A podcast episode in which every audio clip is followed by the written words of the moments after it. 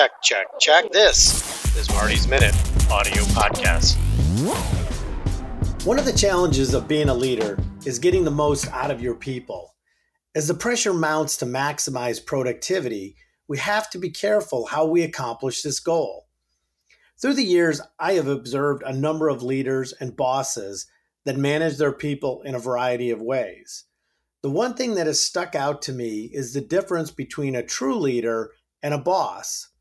The distinct difference is the way they treat their people. A true leader is demanding of his or her people, trying to get the best out of them while treating them with respect and dignity. A boss, on the other hand, tends to be demeaning and abrasive while pushing their people.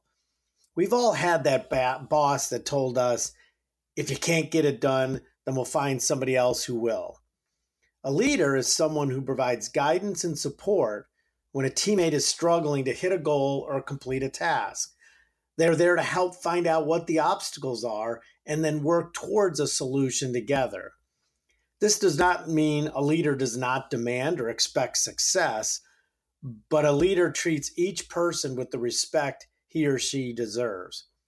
Seth Godin writes Great leaders in world class organizations hire motivated people, set high expectations, and give their people room to be remarkable.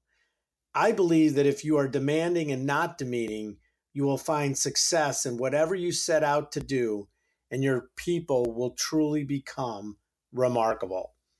Until next time, I'm Marty. Make every minute count.